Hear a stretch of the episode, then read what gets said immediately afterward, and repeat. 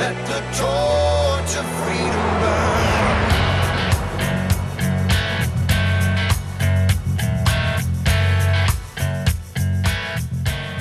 Welcome to the intersection of faith and the culture. It's Wall Builders Live, and we're talking about today's hottest topics on policy, faith, and the culture. Always from a biblical, historical, and constitutional perspective, and obviously with all that's going on in Washington, D.C., and frankly, what's going on with our in our own lives, in our local communities. We need truth. We need that biblical, historical, and constitutional perspective. So thank you for joining us. Thank you for being a part of Wall Builders Live. Visit our website today, wallbuilderslive.com, uh, partially because there's just a lot of great information there, and that's where you can make a donation to help us out, to help us do what we do and spread that truth even more. But also because we're going to be catching the tail end of a presentation David Barton did a few days ago. And if you missed the first part, or first few parts of that, they are available on our website right now at wallbuilderslive.com. We'll catch the end of that presentation today. It's called Running to the Roar. So, folks, we're going to take a quick break. When we come back from the break, we will be uh, picking up right where we left off yesterday with David Barton's presentation, Run Into the Roar. Stay with us, folks. We'll be right back on Wall Builders Live.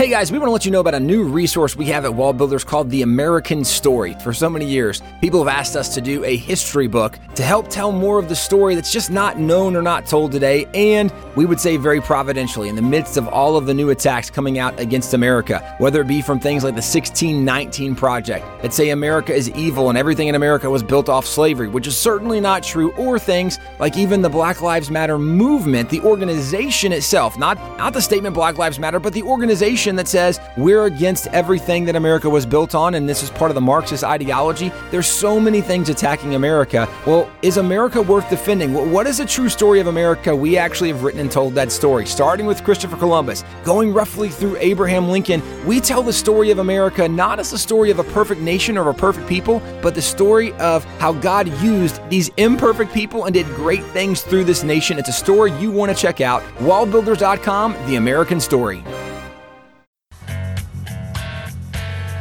We're back on Wall Builders Live. Thanks for staying with us. Jumping in right now to where we left off yesterday with David Barton's presentation earlier this week called Running to the Roar. Here we go.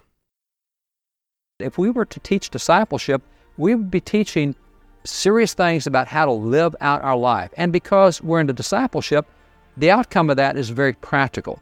And that's the third point that has always gone with the revivals. Um, we're, we own a number of original sermons. In fact, on our website at wallbuilders.com, there's about 260 old sermons that are up on the website. You can read the old sermons. And as you read the sermons out of the Great Awakenings in America, you find out that they are very, very practical.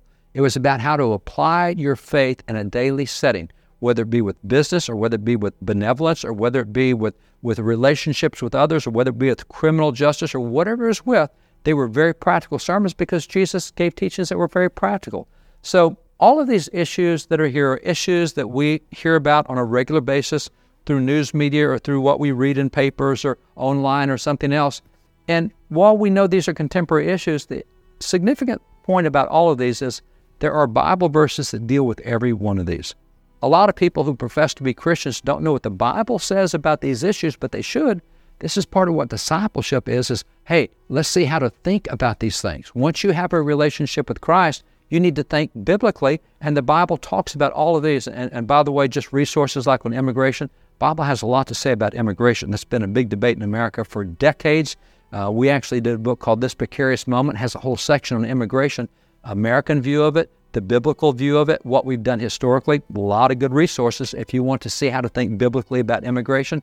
Uh, the same with so many of these other areas, so many of the economic things, capital gains tax or the estate tax or progressive income tax. Uh, the Founder's Bible is this is a book that was done where we took what the founding fathers of America said about policy issues when they quoted the Bible to help build those policy issues. So what we've done is just take the founding fathers' writings with the Bible verses they used as they crafted policies. And as you read the Founder's Bible, you get to read the Bible, but along with it, the commentary is provided in a very practical way by those who helped shape the culture and who, who came out of the Great Awakening and who understood that the Bible does apply to these issues. So when you look at what Jesus did in all of his teachings, it's interesting that he only mentioned the word church three times in all of his teachings, but he did mention the word kingdom 141 times. Why is that?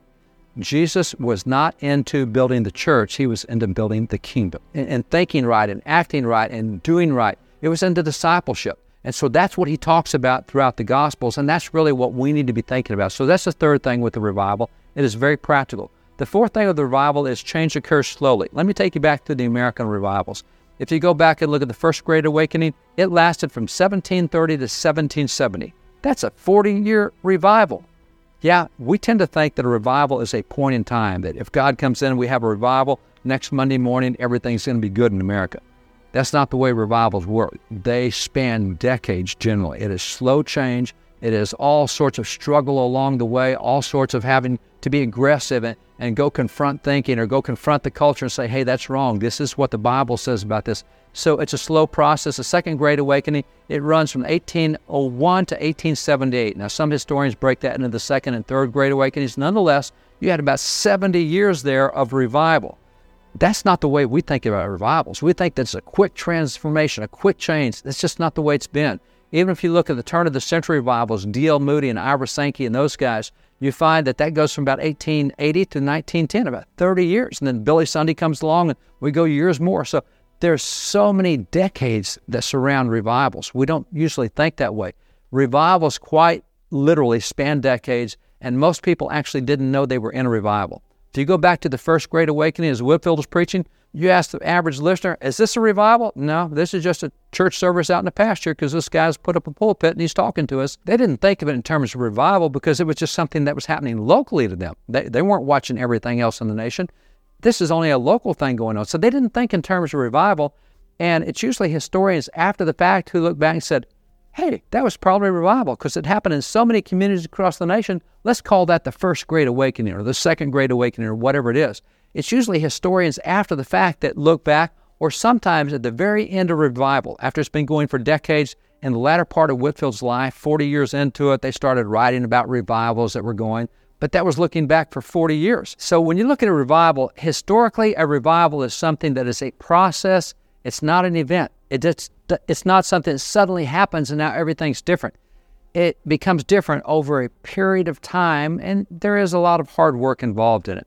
So that's the fourth thing is you have to understand change occurs slowly when you're in a revival. The fifth thing to point to is you have to become transgenerational. In other words, you have to think outside your own generation. Uh, a revival, because it spans decades, often involves more than one generation. So, good examples in the Bible in Judges 13 in Judges 13, you find that the Israelites, they want to follow God, but they're under the oppression of the Philistines. Their culture is hostile to what they want to do. They live in a place that's really hard to live out their faith. And so they pray to God, and it's like, God, we need a, a revival. We need a different culture. We need our culture changed. We're under the oppression of the enemy. And so they pray, and it, as you read the scripture, you get the sense that this is years and years, maybe even decades, they've been praying this, calling out to God for help, for revival. And the Lord does hear and he does answer their prayer. So what happens is you look in verse 5, an angel comes to earth. He looks up a guy named Manoah. It says, Manoah, God's heard the prayers of this people. He's going to deliver these people from the Philistines, and here's how it's going to work. Your wife is going to become pregnant, and when that kid grows up, he's going to be the national deliverer. Wait a minute. I thought you were answering our prayers. I got to wait 20 more years for this kid to grow up. You mean this kid's going to be the national deliverer, and we got to wait for him to grow up? Oftentimes, that's the way a revival works, is you have to wait for the next generation. There's a lot of indications right now that we literally may be in a revival. And again, because it spans decades, people rarely recognize it. But there's a lot of statistical indicators that are very interesting. For example, if you look at where we are culturally with the issue of abortion, biblically, that's a pretty easy issue to, to just address and say, hey, the Bible is on the side of life before birth whether you go through Psalms 139 or whether you go through Jeremiah 1 or all the other passages, lots of passages out there, even back in the laws of Moses, you protected children before they were born. So you look at that issue, and finally in America, we've arrived at the point in America where that over 50% of Americans believe that the pro-life position is correct. And that's really good. It's taken us years and years to get there.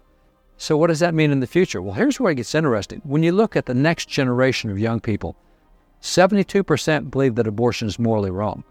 Now, this is interesting. How did the next generation get 20 points more pro life than the ones who are teaching them? 20 points more pro life than their teachers, and 20 points more pro life than that pastors or parents or whoever, the culture itself is about 51, but the next generation is 72. So, guess what happens when those kids get into political offices on the issue of abortion? We're going to see a, a big change. Only 19% of those kids support abortion on demand. There's just not the support for that anymore. Now, this is with the next generation, millennials and Gen Z, the younger generations. But we also know that there's so many areas in polling where that they are not thinking right yet on other issues, uh, on the issue of marriage, for example, on the issue of children, on the issue of moral rights and wrongs, and and absolutes, absolute truth. There's so many other areas where they're not strong, and that's what a revival does is help train the next generation how to think about those issues. But already on the life issue, look what God sent us. He sent us a generation that, Lord willing, when they get in office, they can turn this thing around because they just don't have the tolerance for abortion that we see with so much of the older generations. So that's part of what happens to the revival. If you look at the Great Awakening and go back to the Great Awakening, talks about Reverend Dr. Samuel Cooper up in the Boston area.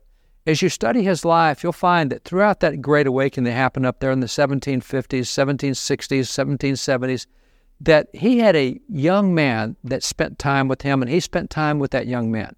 And it turns out that young man grew up to be someone very notable in our history. It was a guy named John Quincy Adams, became president of the United States.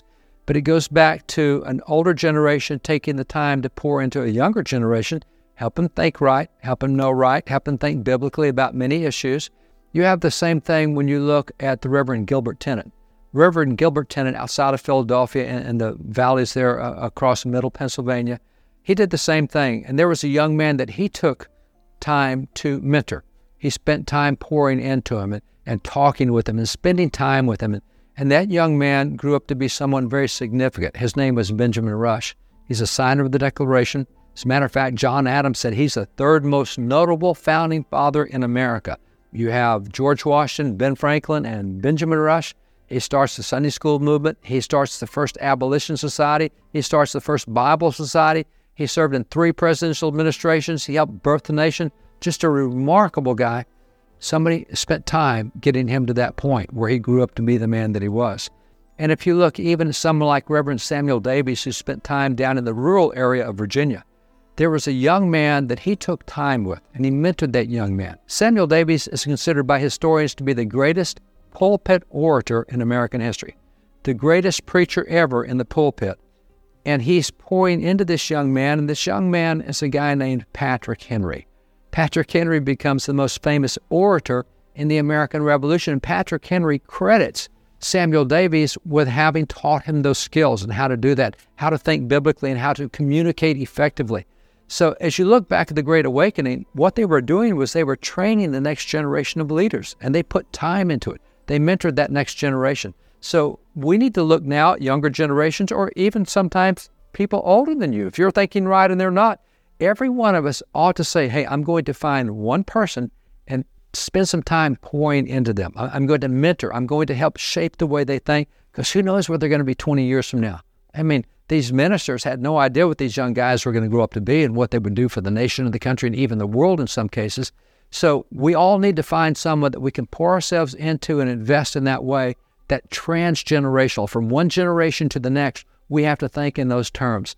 And so John Quincy Adams, we'll talk about him for just a little bit, is the Reverend Dr. Samuel Cooper who spent time with him. Now, as he grows up from a young man, he gets involved in so many things. I mean, you, you look at the Massachusetts Minutemen, the famous Minutemen in the first battles of the Revolution. When John Quincy Adams was eight years old, he was out drilling with the Massachusetts Minutemen. Then, when he is 10 years old, he is serving as secretary to the ambassador to France. And the ambassador to France happened to be his father, John Adams, but he's serving as secretary to the ambassador, doing official correspondence, etc. When he is 14 years old, Congress sends him overseas to the court of Catherine the Great in Russia as the diplomatic translator. He spoke, I think, at that time, six different languages. So at 14 years old, Congress has sent him on a diplomatic mission. And when he's 16 years old, Congress sends him to Paris to help set up all the negotiations to end the American War for Independence. He's 16 years old. So he goes on to have a long career in politics. Uh, as a matter of fact, George Washington, he was a diplomat under George Washington. When he was 21 years old, George Washington said, He's the greatest diplomat we have in the entire foreign corps. When his father, John Adams, became president, uh, he continued to serve in the diplomatic corps. And then when Thomas Jefferson became the third president, At that point in time, John Quincy Adams becomes a U.S. Senator under Thomas Jefferson. And then when the fourth president comes in, James Madison, he goes back to being a diplomat for James Madison. He actually negotiated the end of the War of 1812. In that period of time, he was appointed a confirmed to the U.S. Supreme Court, but he turned it down because he's ending the war with the British. And then for the fifth president, James Monroe, he's the Secretary of State. And then John Quincy Adams becomes the sixth president of the United States. Now, he served president for four years. After being president, he goes into the House of Representatives. And as a member of the, he's, the, by the way, the only president that's ever gone from being president to being a member of the House. But in the House of Representatives, he hates slavery. He's an anti slavery guy. He's a big time anti slavery guy. And it's interesting, his nickname was the Hellhound of Abolition. He just got his teeth in that issue. He wants to end slavery, abolish it, and he just wouldn't let go of it. And so he spent the next 17 years in the House fighting slavery as one of his big signature issues. And across that period of time, of course, you have lots of, of people being elected to Congress. A lot of were younger people. And there was a particular young man who came into Congress and, and really watched John Quincy Adams and watched him lead the anti slavery debate, watched him propose. He had a proposal that would have ended slavery by 1843, a constitutional amendment, just couldn't get everybody to get on board and pass it. I mean, he did so many remarkable things, and this, this young man listened to him and learned from him and paid attention to him and and uh, would often pick up bills that John Quincy Adams introduced, and he'd help carry those bills. And so over time, John Quincy Adams eventually died there in Congress, in, in the halls of Congress, was had a stroke. Two days later, he died in the, the chamber of the Speaker of the House. And this young man saw all this and was inspired. He was actually appointed by Congress to be on the Committee of Arrangements for the funeral of, of Old Man Adams, who'd spent 70 years uh, of his life serving America in public office. So he's so inspired by what he's learned from John Quincy Adams, and he's working in his state against slavery, and he's speaking against slavery, and he's doing public debates against slavery, and so he's very committed to it. And it's interesting that this young man that John Quincy Adams clearly had a, had a large effect on is a guy named Abraham Lincoln. All right, friends, sorry to interrupt David's presentation, but we've got to take a quick break. Stay with us. You're listening to Wall Builders Live.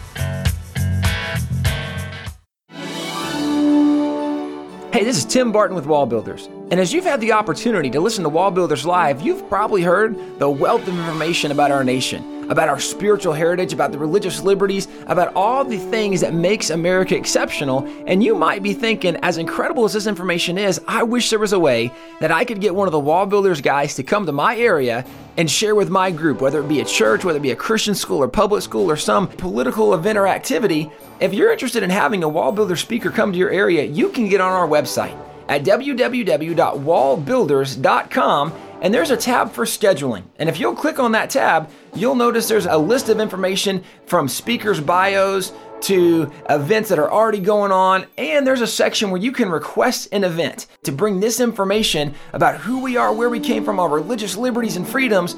Go to the Wall Builders website and bring a speaker to your area.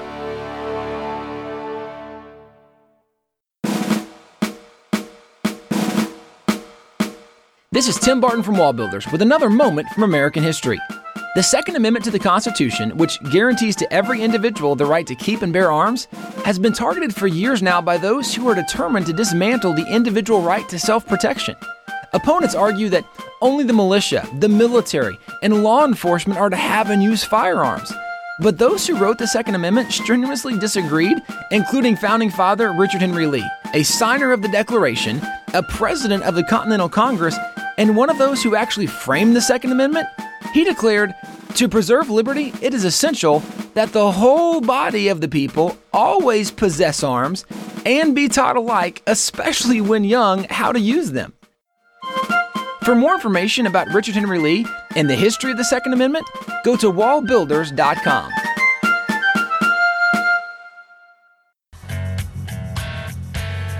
We're back on Wall Builders Live. We are in the middle of a presentation from David Barton called Running to the Roared, and we wanted to share it with you, our Wall Builders Live listeners. Let's jump right back in. And so here's Old Man Adams helping mentor the next generation and get them to think right.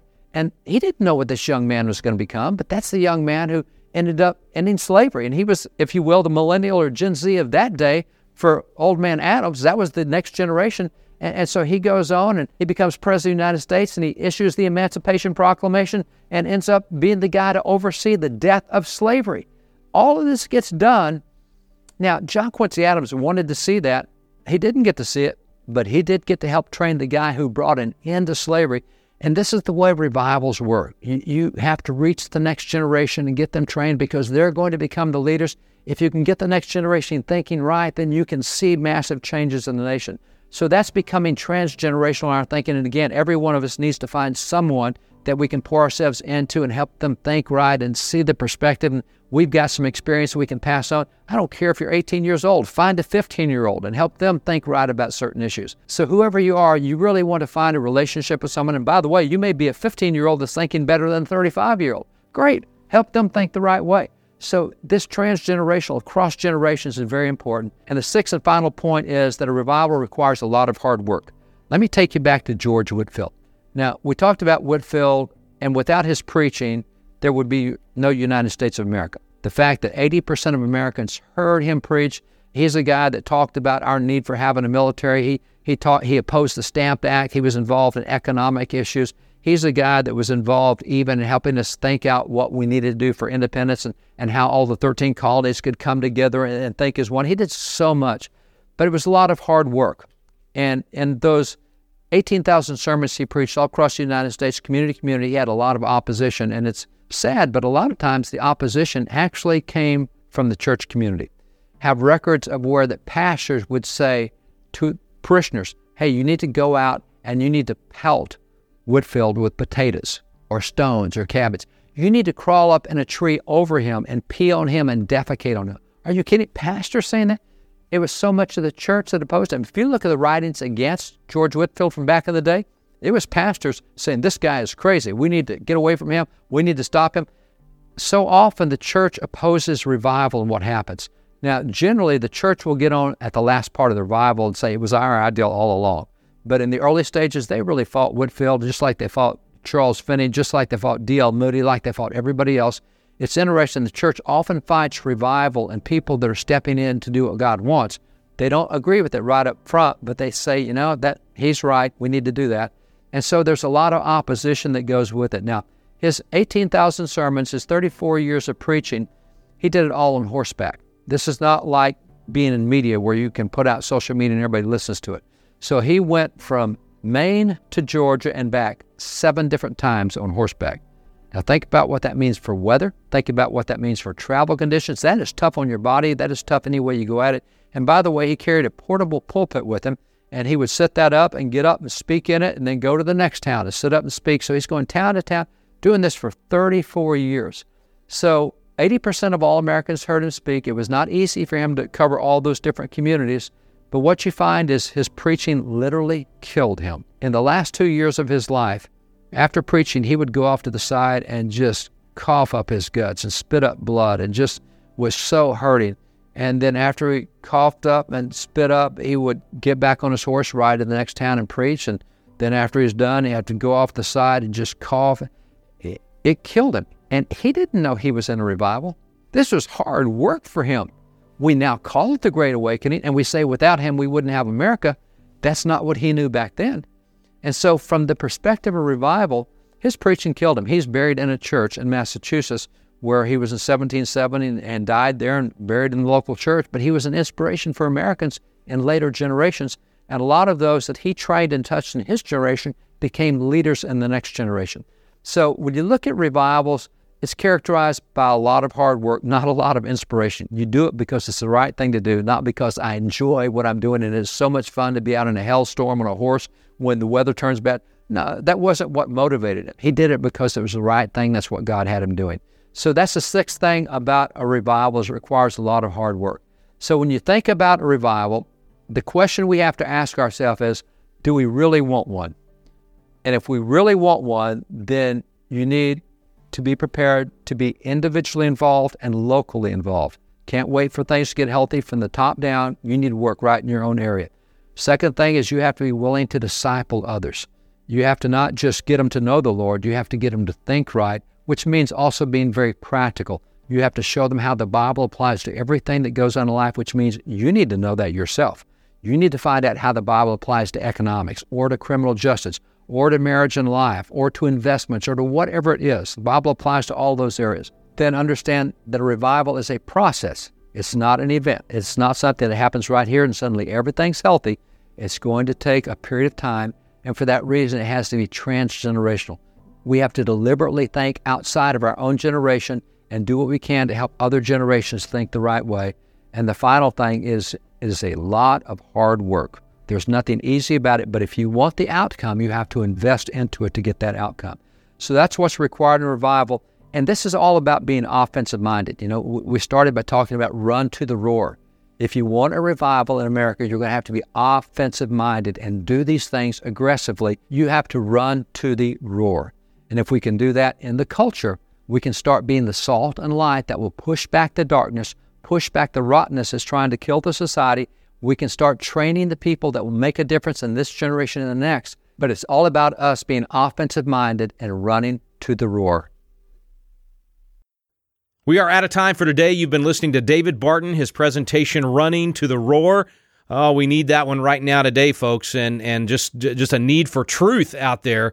Um, and and and I want to encourage you to get more of that at our website, wallbuilderslive.com. I want to also ask you to come alongside us, make a contribution at that website because that allows us, as a listener-supported program, to reach more people and speak more truth to the culture. So please consider that today at the website, wallbuilderslive.com. Thank you for listening to Wall Builders Live.